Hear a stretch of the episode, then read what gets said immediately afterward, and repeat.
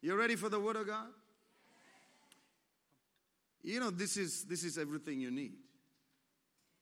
There's no beating around the bush. This is if you're not interested in this, really, where are you going? This is the permanent solution. If you don't prioritize this, you'll be hopping from one pastor to another pastor. You'll be looking for the perfect church. You'll be grumpy, Humpty Dumpty Christian. You will fall, and you know, Humpty Dumpty sat on a wall. Humpty Dumpty had a great fall. All the king's horses and all the king's men couldn't put Humpty together again. That will be your story multiplied by 100 if you don't prioritize this. This is where clarity comes, this is where answers come. This is the Word of God. First of all, you have to settle in your heart that this is more than just a book, this is the Word of God. The Holy Bible is the Word of God. This is the Word of God. In this, God is not a terrorist, God is love. Mm-hmm. Good evening, everyone. In this, He still heals. In this, He still provides. In this, He gives us wisdom. In this, He, he makes a way. It's all here. It's all here. So, on let me see if you remember, we spoke about deeper, deeper faith, and three reasons why we need to consider going deep in the things of God. What, what were those reasons? Thank you, Pastor Pio. What were those reasons? Reason number one, why should we consider going deep in the things of God? Because the example was given of a house, Jesus said, a man who listens to his words and does them is likened to a man who digged deep, went deep, and set his foundation on a rock no matter what unpredictable, unstoppable issues of life came his way, he was unshakable. But the man that was shallow in his thinking didn't stand. That's why you see certain people in church today, you will not see them until the next conference. Why? Because they are shallow. Hello? Shallow. Very shallow. So that's the first reason we want to go deep because we want to be unshakable through every situation that life throws at us. Amen. The second reason why we want to go deep in the things of God, how many of you remember what it was? Jesus shares the parable regarding the sower sowing seed and how in a certain ground there were too many stones and there was not much of earth and there was not much of depth, deepness or depth. So when the seed was sown, which is the word of God, it was sown on shallow ground and because it didn't go deep into the soil of that person's heart, when persecution arose and certain things came their way, they didn't last long. How many Christians do you find today? They don't last long.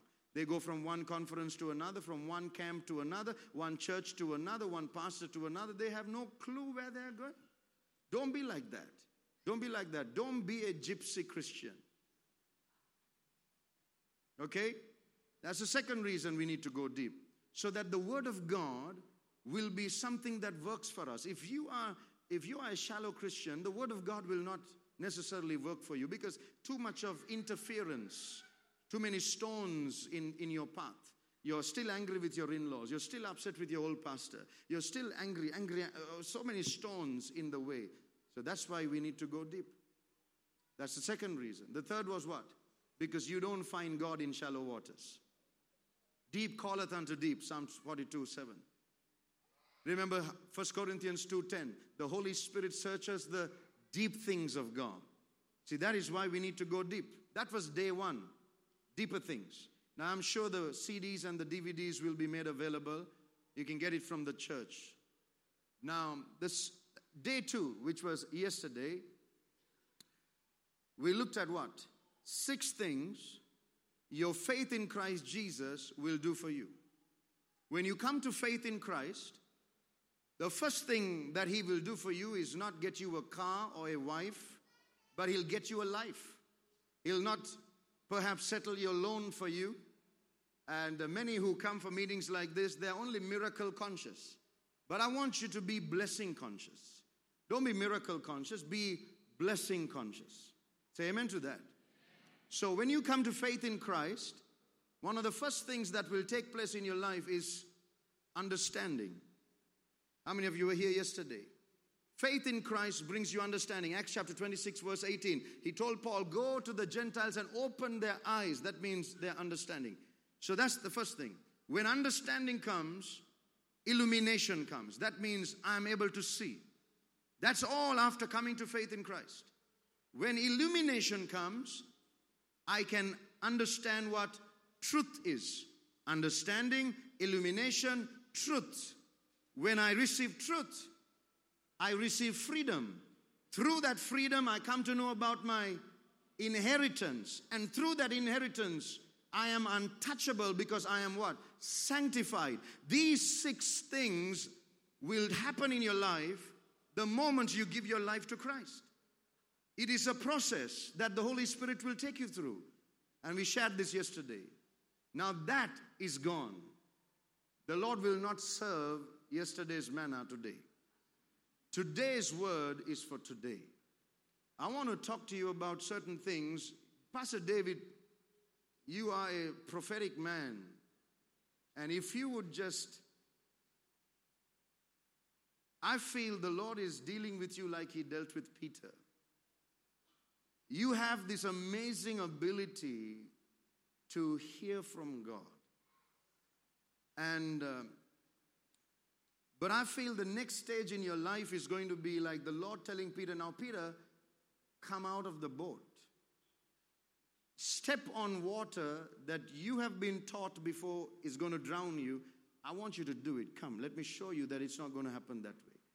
And I believe God's going to take Pastor David into that season where you're going to take steps after hearing his voice that you've never taken before. Very bold steps, bolder than before, in Jesus' name. Yes. Actually, the only person that needs to say amen to that is his wife. That's all. And we can continue. Tonight, the Holy Spirit is going to help you cement your faith. Now, in order to cement your faith, okay, let's title tonight's teaching The Cementing of Your Faith. Let's call it that. The cementing of your faith. I want to call it something else, but let's call it that. The cementing of your faith. Would you say it together? the cementing of your faith. Now, where does faith come from and how does my faith get cemented? Firm.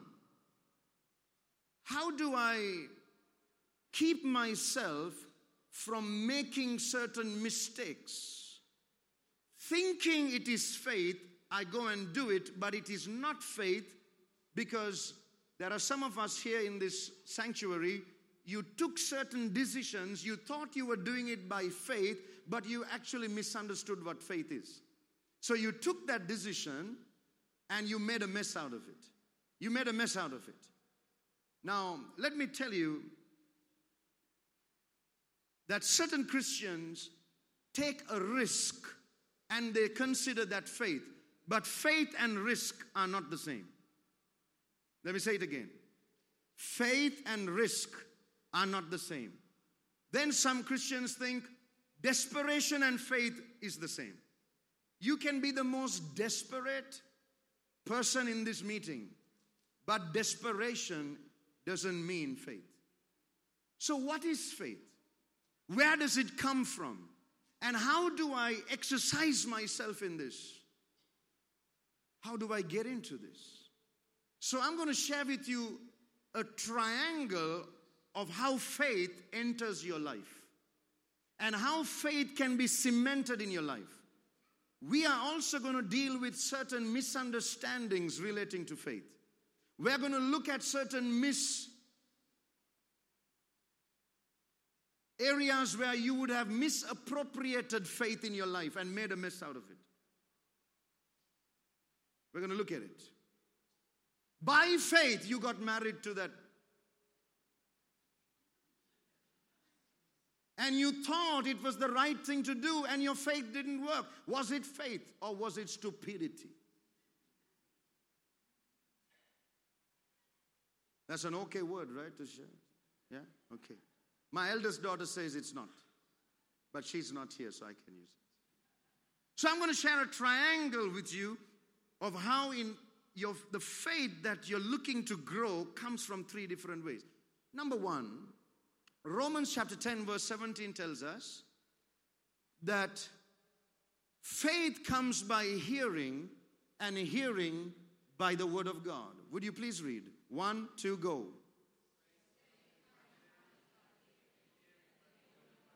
One more time. So then faith cometh by hearing, and hearing by the word of God. Now, two things here. I want you to understand how faith comes. That is why, after a meeting like this, you're all jubbly bubbly. Why?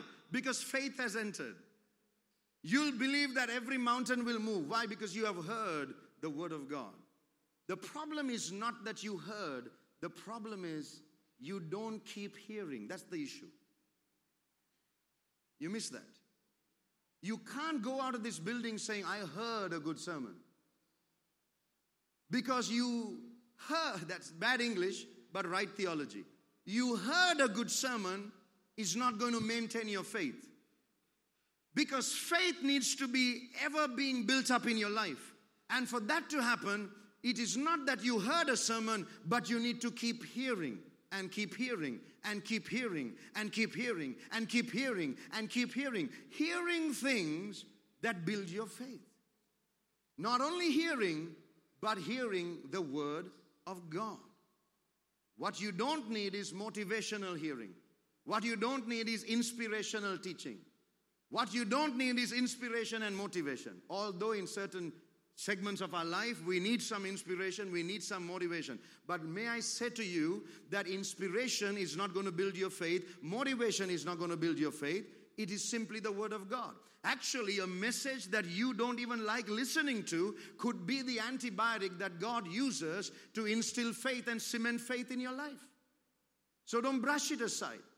So make a decision tonight. I'm going to, I'm going to spend more time hearing the Word of God, and I'm going to spend time focused on nothing else but developing an appetite for words, words of faith. Because that's where faith comes from. It comes from a word. Say, faith comes from a word. Let me explain it to you. Let me explain it to you, then you will understand. Because through this, we will look at some of the common mistakes people make when it comes to faith. At the end of this teaching, you will understand. You will go like this. You will go like this. Now, watch this. You will go like this. Like at the end of a good movie, you get, aha. Aha. So if you are awake and you're, you're not on Facebook, you will be able to do and you will get an aha moment at the end. But I'm going to take my time with this and help you understand this, okay? So, where does faith come from? Comes from hearing. And hearing what? Hearing the word of God. Now, if you don't hear a word from God, now catch this. If you don't hear a word from God, people have another term for that a promise. If you don't have a promise that God has spoken to you, pertaining to a certain situation, if you haven't received a direct word pertaining to a certain crisis or a certain decision you're going to make or a certain whatever it is, and you go and take a step, that is not faith, that is a risk. Anytime you act when God has not said anything about you acting, you are getting into a big risk. You got to be very careful that you don't take a step without first hearing a word. It'll become a risk. Can I give you an example? Do this if you want an example. All right. Hmm. This doesn't mean I'm over. Here is an example. God told Moses, the Lord told Moses, Moses, you have now come to the Red Sea. Can you move forward? Moses said, I can't move forward. How can I move forward? You're telling me to go forward as if there is no Red Sea. That's how I want you to think. He said, Moses, stop praying, man. This is not a time to pray. Stretch forth your hand and divide the Red Sea and tell the children of Israel to walk. So he stretched forth his hand with the rod in his hand, and the sea divided, and the children of Israel walked through. Now, the Bible says in the book of Hebrews that Pharaoh and his army wanted to do the same thing. And what happened to Pharaoh was he drowned while the children of Israel walked through. Why did one walk through and the other drown? Because God did not speak to Pharaoh. God spoke to Moses, and Moses acted on what God said. And Pharaoh, trying to copy Moses' faith, started to drown. It is very dangerous for you to copy another person's faith. It is very dangerous for you to follow other people when you haven't received a word from God. You're trying to do what others did and you are failing. Some God would have given somebody else a word saying, You must marry a, a Sri Lankan, okay? And you are, listen, listen carefully. Don't, don't, don't, don't go ahead of me now. The Lord would have said to somebody in your row, You have to marry a Sri Lankan and you are not a Sri Lankan. But the Lord said to you, and you have a promise from God. And lo and behold, lo and behold, Roadrunner shows up. And suddenly you start walking down the aisle, and Pastor David says, Whom God has joined together, let no man separate. And suddenly at that wedding, there is another person standing next to a pillar and leaning against the pillar, thinking, Man, Lord, I also would like a Sri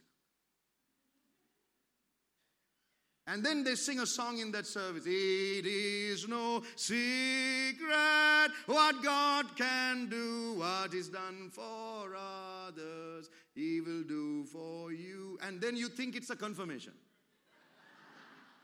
Now, here's where the Christian gets into a bigger mess, Ronnie. They think that, oh, that's a confirmation. And they say, if that happened to that person, I also like this. And they quote Psalm 37 4. If I delight myself in the Lord, He'll grant the desires of my heart. I am going to marry so and so. And guess what?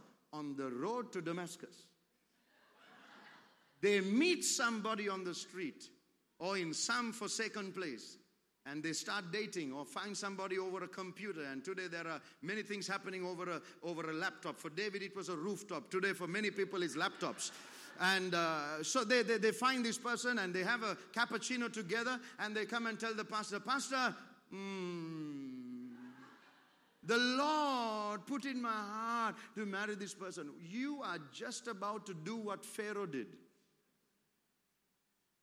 And you're going to drown. Why?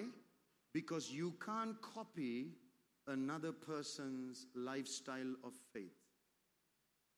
Can't copy. Because what God has spoken to somebody is for that somebody. You need a word from God for your own good self. And when you go and build your house because Uncle Charles over there built his, you did it and you drowned. He didn't. Why? It could be because he heard a word and you didn't. So, whenever you don't hear a word from God and you do it, you don't call it faith. It's a, called a risk. You catching this now? Let me show you more. Let me show you more.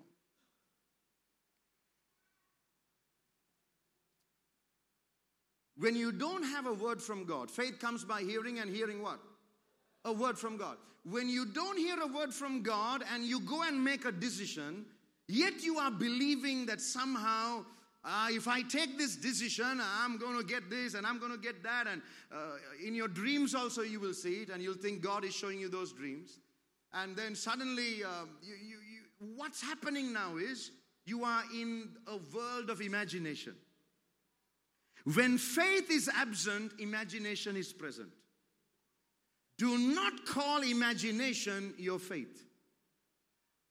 Imagination is not faith. Do you know there are people who struggle in this area? When you don't have a word from God and you go and take a decision, there's a risk. The second area in this same topic is when you don't have a word from God and the Holy Spirit hasn't spoken to you through a message or a man of God or a prophet of God or an apostle of God, and there is no word directed into your life, if you take a step without a hearing a word, you are imagining. And God will not bless your imagination. He is not going to confirm your imagination, He's going to confirm His word. At least do this if you know what I'm talking about. Yes? Now, I know some of you have gone into this mess, but there's hope for you. There's hope for you today. We're going to pray for you because all the mistakes you made thinking it's faith, it can be reversed today. It can be reversed. You're in the house of God and there is hope for you. Praise God. Let me show you an example in this. One day, Jesus, after feeding the 5,000, he told Peter and the rest of the disciples, Get into this boat and get onto the other side. Get onto the other side. So Jesus went up the mountain to pray, and the disciples got into the ship and they began to sail the other side. But the winds were contrary, and the winds began to get boisterous on Peter and the rest of the disciples. Remember the story? Now, Jesus, in the fourth watch of the night, darkest hour, starts to walk on the water to where they are. And while he is coming, they think he's a ghost because it's very difficult to recognize God in a storm. He's coming, they can't recognize him. And when they are afraid, Jesus speaks and he says, It is I, do not be afraid. Peter, that's where I think you got the term forward Peter. Peter got up from his lazy boy position and he said, Master, if it is you, give me a word so that I can come to you on the water. Watch this. Peter did not jump out of the boat until Jesus gave him a word. Are you hearing what I'm saying? Now, light bulbs are going to go in your head now. Do you see the other disciples following Peter? Why didn't they do it? Because Jesus didn't speak the word to the other disciples, He spoke it to Peter. Faith comes by hearing, and hearing by the word of God. You must understand what God is speaking to you and what He is speaking to a corporate audience. Sometimes you will take a message out of context, apply it to your life, and say, God spoke to me when He didn't. Jesus said to Peter, Come. Didn't the other disciples hear it? The other disciples would have heard it. But it was only one man that realized God is speaking to me. He's saying, Come, I'm going to take a step. That was a step of faith. So he walked on the water to go to Jesus. You know what Christians are doing today? They are in their boat and they are imagining. They're imagining. They imagine life outside the boat. So, without even the Holy Spirit speaking to them anything, and everybody in the boat, their in laws and their families are, What are you doing? No, no. I'm taking a step by. Come on, fill in the blanks. I'm taking a step by. I'm taking a step by. Actually, it's not a step of faith, it's a step of imagination. Bless you. It's a step of imagination. Why? Because when you haven't heard from God and you take a step, it is a risk. It is an imagination of the mind. Come on here. You understand now? There's more. There's more. Romans chapter 10, verse 17. Tell me the verse again. It's on the screen. One to go. Mm-hmm.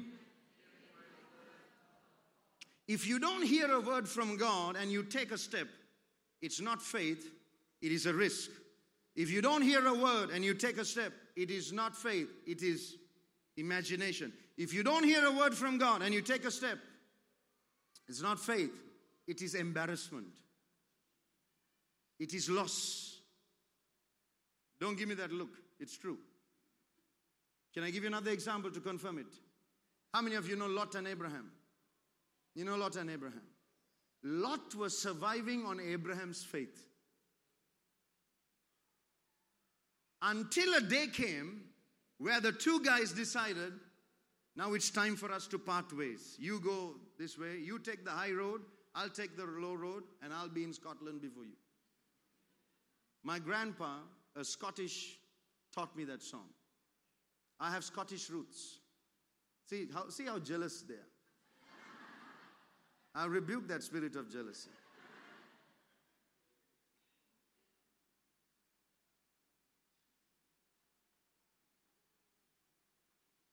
Lot and Abraham came to a place where it was Lot, his nephew, who said, You know what? There are too many fights. I, I, will, I will go somewhere else. This is, this is not good. So Abraham told Lot, Lot, you decide where you want to go. All of this place. You choose, and I will take the other side. So Lot looked. Now, this is how Christians decide. අර සිංහලින් කියන්නේ chance එකක් හම්බුනම අතරින්නේ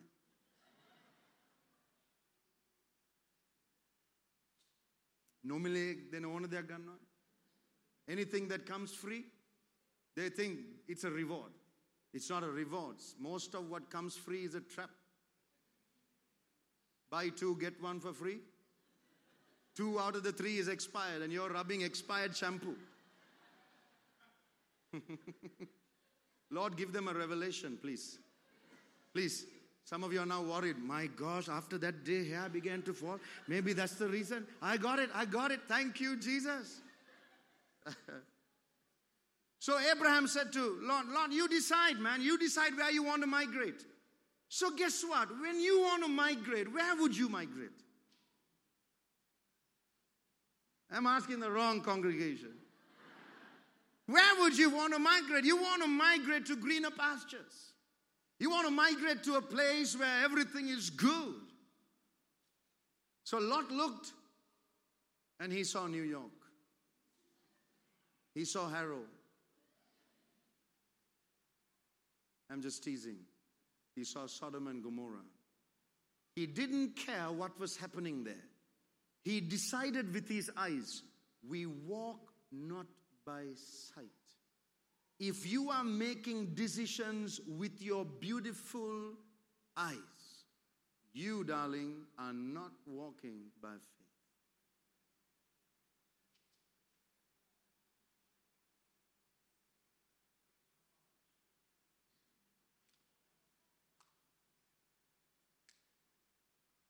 I like that man. Hmm? I like that woman. I like that country. Everything is with your eyes. And Lot made a decision with his eyes. He said, I'm going there. Abraham said, You go. You go. Guess what? I want to ask you a question. Was it by faith?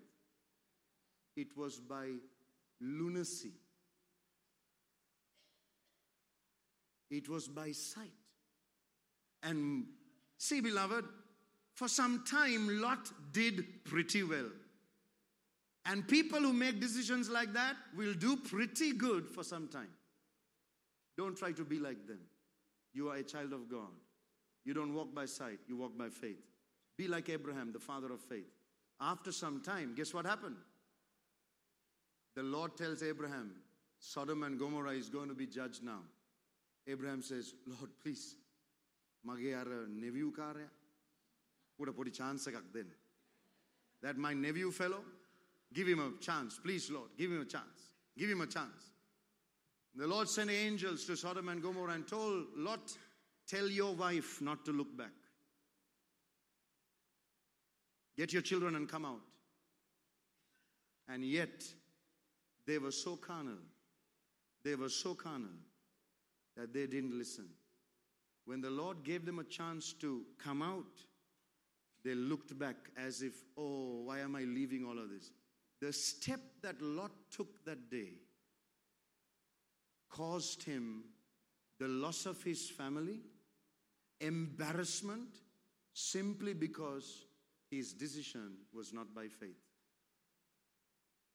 And I know that there are those of us who are here. Your life today is a big embarrassment. You have encountered losses. You have taken risks. You have drowned while trying to walk on water. All of that, you thought it was God. You took a step of faith, but it wasn't faith, it was imagination, it was a risk, and it was an embarrassment. But if you repent today, I can't force you to repent. If you repent today, there's going to be consistent, significant change. And what's beautiful is what happened will never happen again. Amen. Faith comes by hearing, and hearing by the word of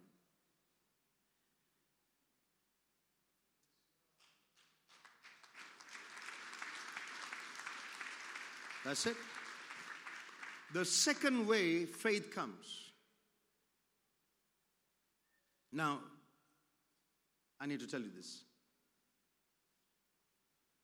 In a church setting, you will hear words from a lot of people. Pastors will give you words, prophets will give you words, words, words, words, words, words, words, words, until you become Wordsworth. words, words. Everyone is speaking words.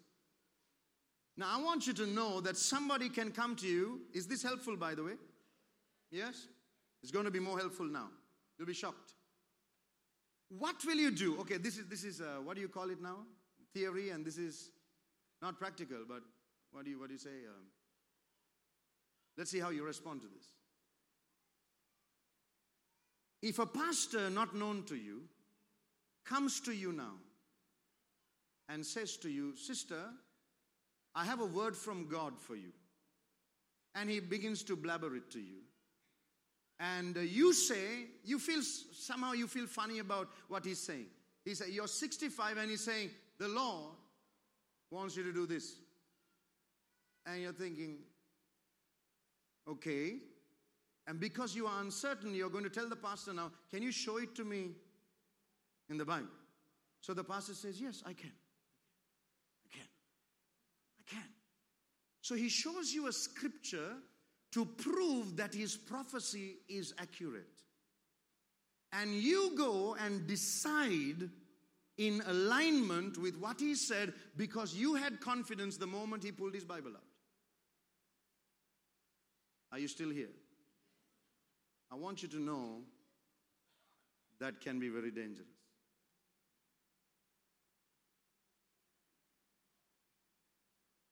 Harold, do you want proof?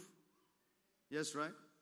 One day, on the mount called temptation, Satan himself pulls out the word of God,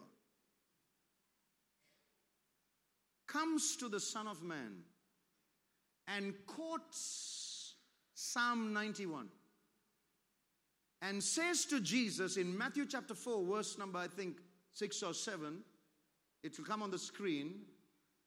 And Satan said unto him, If thou be the Son of God, Cast thyself down, for it is what? I can't hear you. I can't hear you. Say it again. What is he quoting? He is giving Jesus a word. Faith comes by hearing and hearing a word, right? But I want you to know even the devil can give you a word. Even the devil can give you a word. Some of you have heard demons in your dreams giving you words. That's why your life is in a total mess today. It's like an omelette. You don't know which part is egg and which part is onion. You know what it is? Why? Because even demons give words. He said to Jesus, Isn't it written? It's written. I'm prophesying to you, Jesus. It's written. If you jump, the angels will catch you. That's what's in the Bible. That's what's in the Torah. That's what's in the Psalms. Jesus, you have to do it because I'm telling you, jump, and the Word of God will work. So faith comes by hearing, hearing the Word of God. But Jesus knew this Word was not from God. The Word wasn't from God, yet was it was in the Bible. You're missing some good things. You have gone home already. Hello, are you hearing this? He Satan took it from the scriptures. But because he's applying it in the wrong context, it does not become the word of God. Any pastor that takes a word and puts it on your life in the wrong context. Listen, listen, listen even though it was from the Bible, if it was given to you in the wrong context, it is not a word from God. It's not a word from God. You know what's worse? Satan didn't know he's messing with the wrong person. Because the Bible doesn't say jump by faith. It says walk by faith. When you don't have a word from God, you know what you will do? You will jump. And God has not called you to jump to conclusions, jump into a marriage, jump onto a train, jump into immigration, you jump into this, jump into that. Wait for a word from God. Faith comes by hearing, hearing from the word of God. Is this helpful to somebody here? The next area that faith comes from 1 Corinthians chapter 12. By the way, while I'm flip, flip, flip over to 1 Corinthians 12 and he'll give me a moment to say something. It's amazing that as a pastor, when I'm teaching now, I can see three people asleep. And then I also understand with the discernment I have who is actually receiving this and who is not. And I'm okay with that because some seed will fall by the wayside. Some seed will, anyways. Read 1 Corinthians 12, verse 1 through 9. Very important. Here is the second angle through which faith comes. Now, concerning spiritual gifts, brethren, I would not have you ignorant. Continue. Ye know that ye were Gentiles. You were Gentiles. We spoke about this yesterday. You were, past tense, you were Gentiles. Now you're gentlemen. Carried away unto these dumb idols. Dumb idols, even as ye were led. I'll bring this in context. Don't worry. Continue. Wherefore I give to or I give you to understand that no man speaking by the Spirit of God calleth Jesus accursed, and that no man can say that Jesus is the Lord but by the Holy Ghost. Say that again. No man can say that Jesus is Lord but by the Holy Ghost. Say it again. No man can say that Jesus Christ is Lord but by the Holy Ghost. Say it again. No man can say that Jesus is Lord but by the Holy Ghost. Now, what does this mean? When did you say Jesus is Lord? The day you received salvation, right? According to 1 Corinthians 12 3, it is impossible to come to faith in Christ if the Holy Spirit doesn't lead you into it. Because the Bible says, no man can say Jesus is the Lord but by the Holy Ghost. The Holy Spirit is the person of God who brings faith into your life to enable you to believe. Faith comes by hearing, hearing by the Word of God, but faith also comes by the Spirit of God to help you believe that Jesus is Lord and God. Thomas looked at him and said, My Lord and my God. He's not Mary's boy child, he is more than that. He's not just a healer. He's more than that. He's not just a savior. He's more than that. He's not Jeremiah and John the Baptist. He's bigger than that. He said, Who do people say that I, the Son of Man, am? Some say Jeremiah, some say Elijah, some say this, that, and the other. But who do you say I, the Son of Man, am? And Peter said, Thou art the Christ, the Son of the living God. Jesus said, I will build my church on this revelation, and the gates of hell will not prevail against it. You must come to know Jesus as Lord. You must come to know Jesus as the Son of God. You must, you must, you must. Until you know Him like that, you have not begun your Christian journey. But you come to faith in Christ by the Holy Spirit. Are you hearing this? John chapter 6, verse 44 says, Jesus says, No man can come to me unless the Father draws him. Who is the Father? The Father is the Holy Spirit. He's the Holy Spirit Himself. The Holy Spirit draws people. Yesterday we gave an altar call for those who would want to accept Christ for the first time. 15. I just mentioned the number 15 and exactly 14 came and the last one trickled in twinkle twinkle little star he came in and gave his life to Christ. It doesn't matter. Doesn't matter how long you take as long as you do it. My father took 48 years to think of Jesus and give, give, give him his life. Hooked onto gambling and this and that and the other until everything was lost. He didn't give Jesus a chance.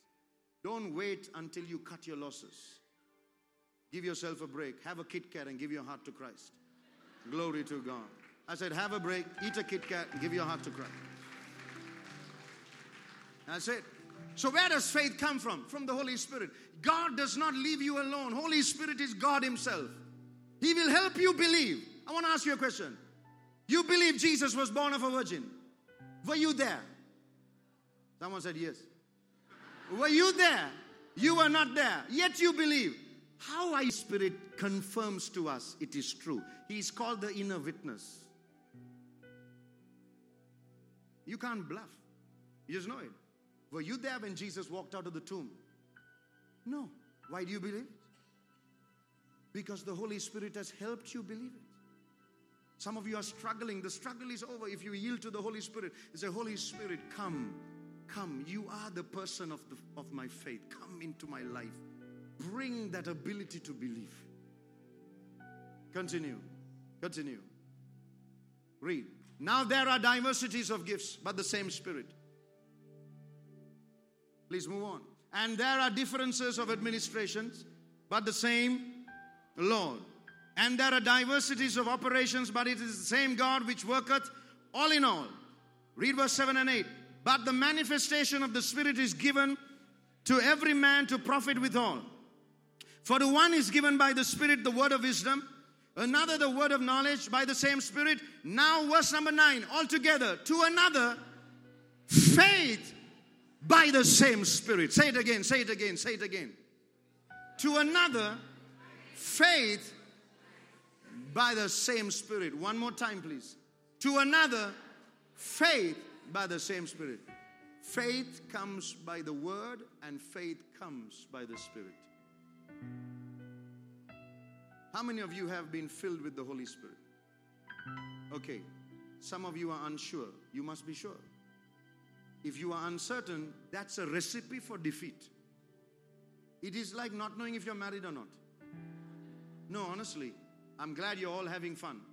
But it's like you're not knowing if you're married or not. Are you married? Mm.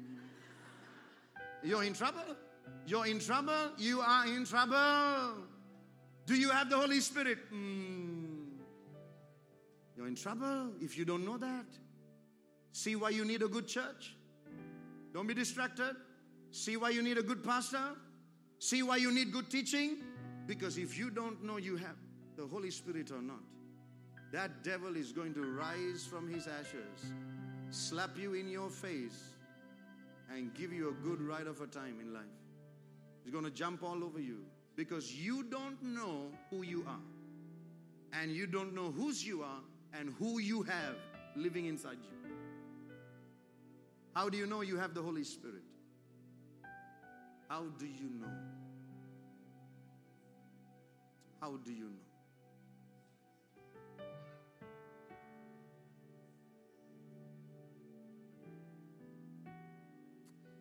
I have seen demons speaking in tongues. So don't say speaking in tongues. How do you know you have the Holy Spirit?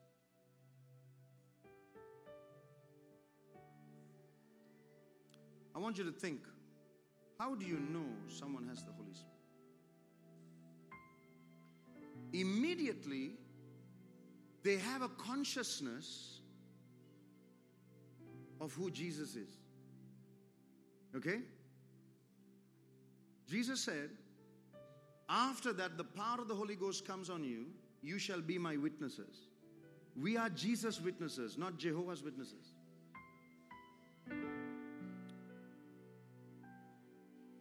So, to be a witness, it is impossible without the Holy Spirit. And when you are an automatic witness, that means you're so hungry to tell somebody about Christ. You just want to share. You just want to tell some. You just want to share what God is doing in your life. You just want to go. You, this, you, you know, Jesus is everything to you. You have become a witness. You're conscious of it. One of the best, beautiful signs that you have the Holy Spirit. You're conscious that you are God's child and you receive that power to live for Him. The tongues will come later. Sometimes it comes first, but that is not the proof. It is one of the many. Okay? So when someone goes buru buru and falls on the floor, don't think uh, that's Holy Spirit. Okay? We have a lot of buru buru at home.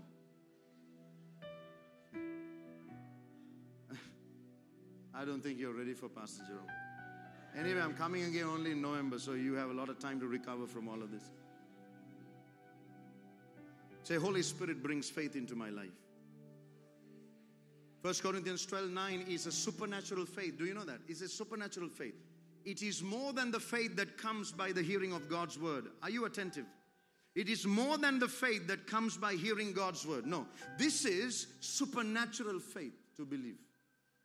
This faith, when it comes into your life by the Holy Spirit, you are able to do exploits that you could never do even if you heard 20,000 sermons. Can I give you a few examples? Jesse told David, Son, here are some muffins blueberry, blackberry, and strawberry. Here is some tea, Dilmah. Take it to your brothers who are fighting in the battlefield. So David takes the muffins and all of that and he goes into the battlefield. But he's going with not a staff or a rod or five stones in his hand. He's just going uh, unassuming, little David, just, just you know, like Red Riding Hood, just hope, uh, just, just, just wanting to go. That's it. He's not even ready for it. Are you hearing? He's not even prepared for anything. But he's going because his daddy said so. There's a reward for obedience, even to your earthly parents. Don't forget it. Let me say it again, you're ignoring me. There is a reward for obeying your earthly parents.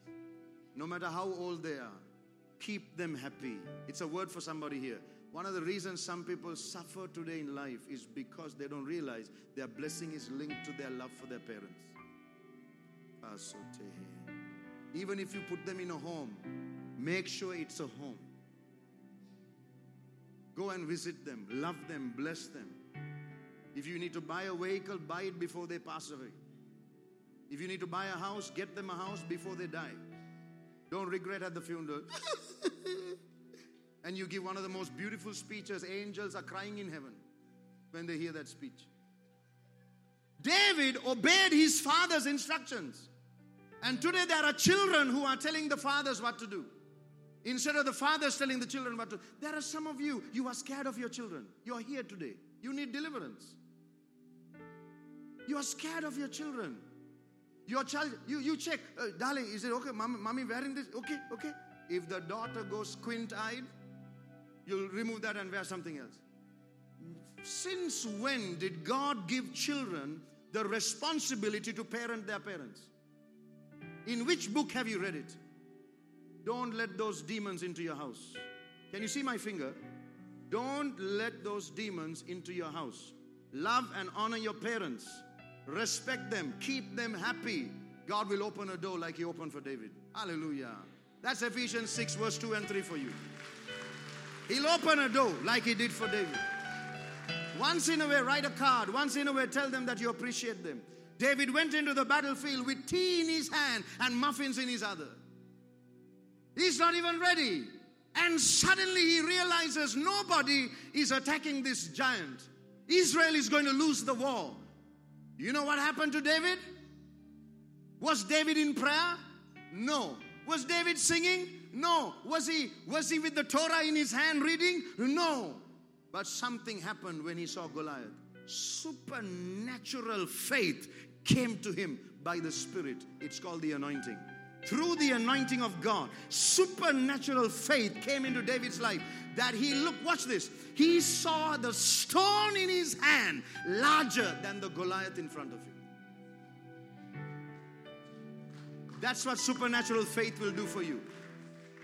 Listen, listen to this. When you see the stone in your hand bigger than the wall in front of you, I mean, what audacity to take a stone. Goliath said, Am I a dog? Am I a dog? You come to me with stones in your hand. Am I a dog? Mama බල්ලෙක්ද? David බලු වැඩ කරන්න එපා. Am I a dog? Philippians 3 2 says, Beware of dogs, beware of dogs. But he takes a stone, watch this. Now, where did he get this faith from? By practice? No. By hearing a thousand sermons? Perhaps not. Singing worship songs for five hours? No. It's called the faith that comes from the Spirit. It is not there always, it comes suddenly. It'll come suddenly. Your the bank will come home and they will say, Today you're going to lose this house. Supernatural faith comes suddenly. And you are not rude to the man, you're not rude to the woman, you're gentle, and yet you know one stone, one prayer will do this for me. Supernatural faith. You just have it. It comes from the Spirit. Comes from the Spirit. Say it comes from the Spirit. Say it comes from the Spirit. Glory be to God. I walked up to uh, patients in wheelchairs, spine crooked, um, legs are not moving. I mean, when you look at them for our miracle healing meetings, we have ambulances coming into the hall. Yes, such is the desperation of people. And when I look at them, when I look at, see, when I start to preach, I'll come on stage and I'm preaching. No, I can see them there. I can see them there. But the Holy Spirit is not moving me to throw the first stone. Are you catching what I'm trying to say? Are you understanding what I'm implying? He took five stones thinking he will need it, but he needed only one. You know, that's what faith will do for you supernatural faith. You are keeping five just in case. Four girlfriends and one wife. Hmm? That's not the life God has called you to. Just in case. If you are a just in case mentality, faith is not working. So you will look, I, I, was looking at the patient, and yet I'm not moved. I'm not ready to throw the first stone. But after I preached, after we began to sing, the anointing came upon me. And with that anointing comes 1 Corinthians 12 9 to another faith by the same Spirit. And when that faith comes, watch this. I will walk up to such people, they will be shocked at what I do. They'll be shocked. Most of these healings are on YouTube, you can watch them. They'll be shocked. From where did that faith come from? Did you, did you have it when you were dressing? No. Did you have it when you were washing? When shampoo was on your head, did you have it? No. When you were singing, did you have it? No. But when Goliath appears, God will give it to you. I said, It is there for the day you meet your Goliath. That faith I'm talking about. It's not there for any other day.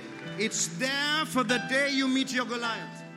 I don't know who I'm preaching to, but if you're standing in front of a wall, a mountain, or a Goliath of a situation, that's when this kind of faith comes. It happened to Samson. He saw the enemy coming. He took the jawbone of an ass and he slew thousand odd people with a small jawbone. You will do great things when you have this kind of faith. It doesn't come from human effort. It doesn't come when pastor lays hands and says, "Father, give this person the gift of faith." No. It comes when you are fighting challenges. It comes when there is something saying no to you. When you're facing a stubborn mountain that's refusing to move, Holy Spirit will come with supernatural faith into your life. By the Spirit of God, you will be able to believe for the impossible. Somebody shout, Jesus. The same thing happened to Peter. Peter was called one day to raise the dead. He is going, the woman's name is Dorcas. Dorcas or Tabitha. He goes, by the time he goes, women are weeping and wailing and moaning. He asks, What are you crying for? Women cry for everything. Not here, there. So Peter went and asked, Why are you women always crying? No, Dorcas, Dorcas died, Dorcas died. Oh, please help, Dorcas has died. So Peter says, Okay, all of you stay out, men, stay out, stay out, men. With your tears, there is no faith in the room. Please, please. You know what? There's a word for somebody here. If faith is going to work, at some point in your life, you have to stop crying.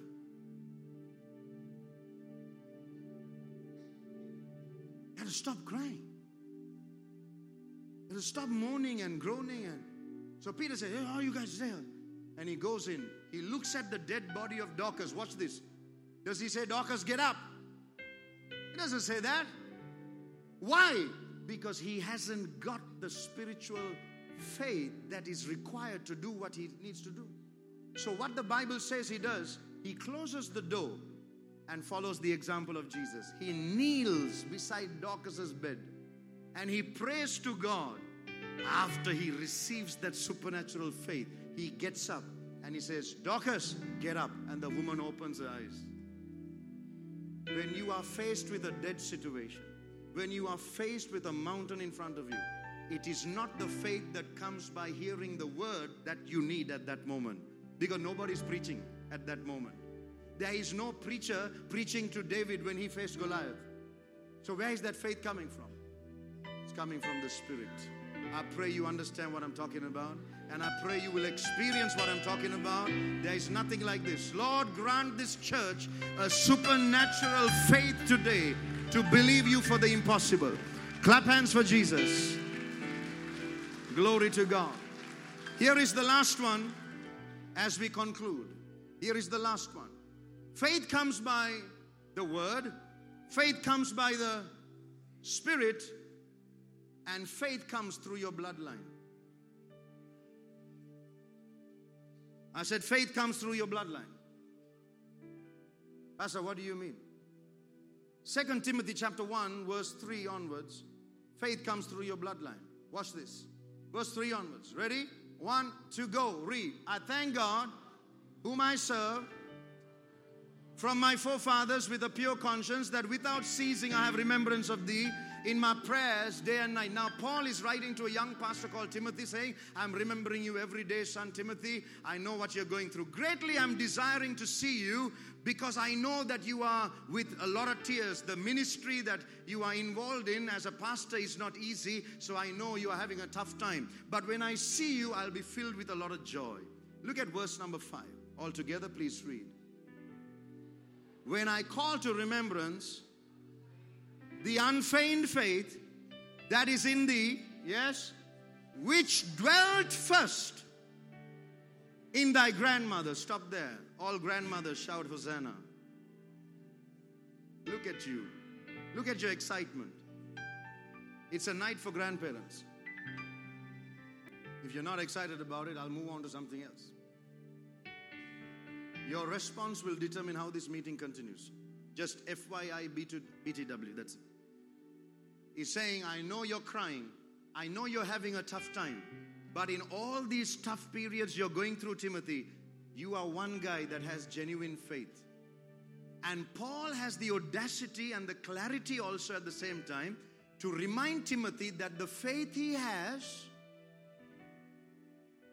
first, listen to this, the faith he has first dwelt let me say it again until it, until it rubs into your heart. The faith, Timothy, that you have first dwelt. So he's talking about the same faith that Timothy is carrying. He didn't get it automatically. He that faith was first found in his grandmother. No wonder God hears the prayers of grandmothers. No wonder, no wonder. No wonder. No wonder. My grandma was one of the uh, strongest Catholics ever to have lived. And she would take me. I, I, grew up in a Catholic school and I have no qualms about it. I, I appreciate my Catholic upbringing. I appreciate it. And my Nana used to take me to St. Anthony's, Mount Lavinia. I wasn't given no choice. She had all her teeth. Her hair was long. She had no cholesterol, no sugar diabetes, nothing. She would come and say! Now we had nine cats. When the cats were playing and Nana walked in, their tails went between their legs, and all a Ginger, Jonja, Rambo, Sambo, all of these fellows would disperse like most of you after we pray for you. Gone, gone. Where are they? They're gone, dispersed, rapture. Nana had a strong voice. We used to play cricket in the garden, and she was a horticulturist. She loved her plants. So whenever we played cricket, she hated us with great love. Stop hitting that ball. My plants are being destroyed. And in case the ball went into the garden and we went to look for it, it was raptured. And the day Nana passed away, we checked the cupboard and there were lots of tennis balls. So this was my grandma who took me and said, Come here, come here, light these five candles, men, for your brother, for your father, for your mother, and for your next door neighbor. Light. And I don't know why I'm lighting it, but I'm lighting it because I want to get away from Nana's voice. I would do all of that. But you know what? After some time, a lot of changes took place. But here's my point. Here's my point. A lot of changes took place. But the point I'm driving is this there was a grandmother to at least tell me when I didn't know Jesus, at least light a candle, man. You didn't get it, did you? At least light a candle. Blessed are you if you have grandparents who at least have that much of fear of God in their lives. Blessed are you. Blessed are you. I'm in a way sad she's not here with us. She went to be with the Lord. She was with the Lord when she was here, and she went to be with Him also. And when she went, she went spirit filled, tongue talking, blood washed, water baptized, knew her Bible inside out. She became light. She didn't need to light another candle. She became light. That is what Jesus did. It's an amazing thing. So I think Paul has this remembrance about Timothy's grandma and saying, Timothy, you know what? When I see your faith, I saw the same faith in your grandma. And what was her name? Louise. Hey, that's a beautiful name to name a baby girl that's going to be born soon. We dedicate to the Lord Louis. Some of these names you don't name newborns because you feel it's old names. Everyone's naming their children Barbie and all, all of that. New modern names. Louis. But that's, or Louis. And, or Lois, or whichever way. It's a noun, so you can pronounce it any way you want. You can say loose. For all I know. It's okay. But did you notice that that faith was not only in the grandmother, it was in the mother also. How many of them, how many mothers here underestimate that they are able to transfer faith to their children? They underestimate it. But Pastor, my son is now 52. Still, he is your son. Mothers, listen, my mom took over from my grandma. She took over the baton and started to instill faith in my life. When your child is in your womb, you believe that whatever you consume is going to affect your child. Correct? And then when he or she is born, the umbilical cord is cut and your child is now in your arms. When they're 25, what makes you think? The same mouth that ate food gave them nutrition. That is the same mouth that God uses to pray and make sure that there are alterations to their life. Even when they are 52 or 25, the children will change simply because of the faith of the grandmother, a grandfather, a mother, or a father. Faith is transferred in the bloodline. Faith is transferred in the bloodline. Are you hearing this? Say together, faith is transferred in the bloodline. Where does faith come from? By the word. Where does faith come from? By the spirit. And where does faith come from? By the bloodline. I want to say one more thing and conclude. Glory to his name. Glory to his name. I know this is helping somebody.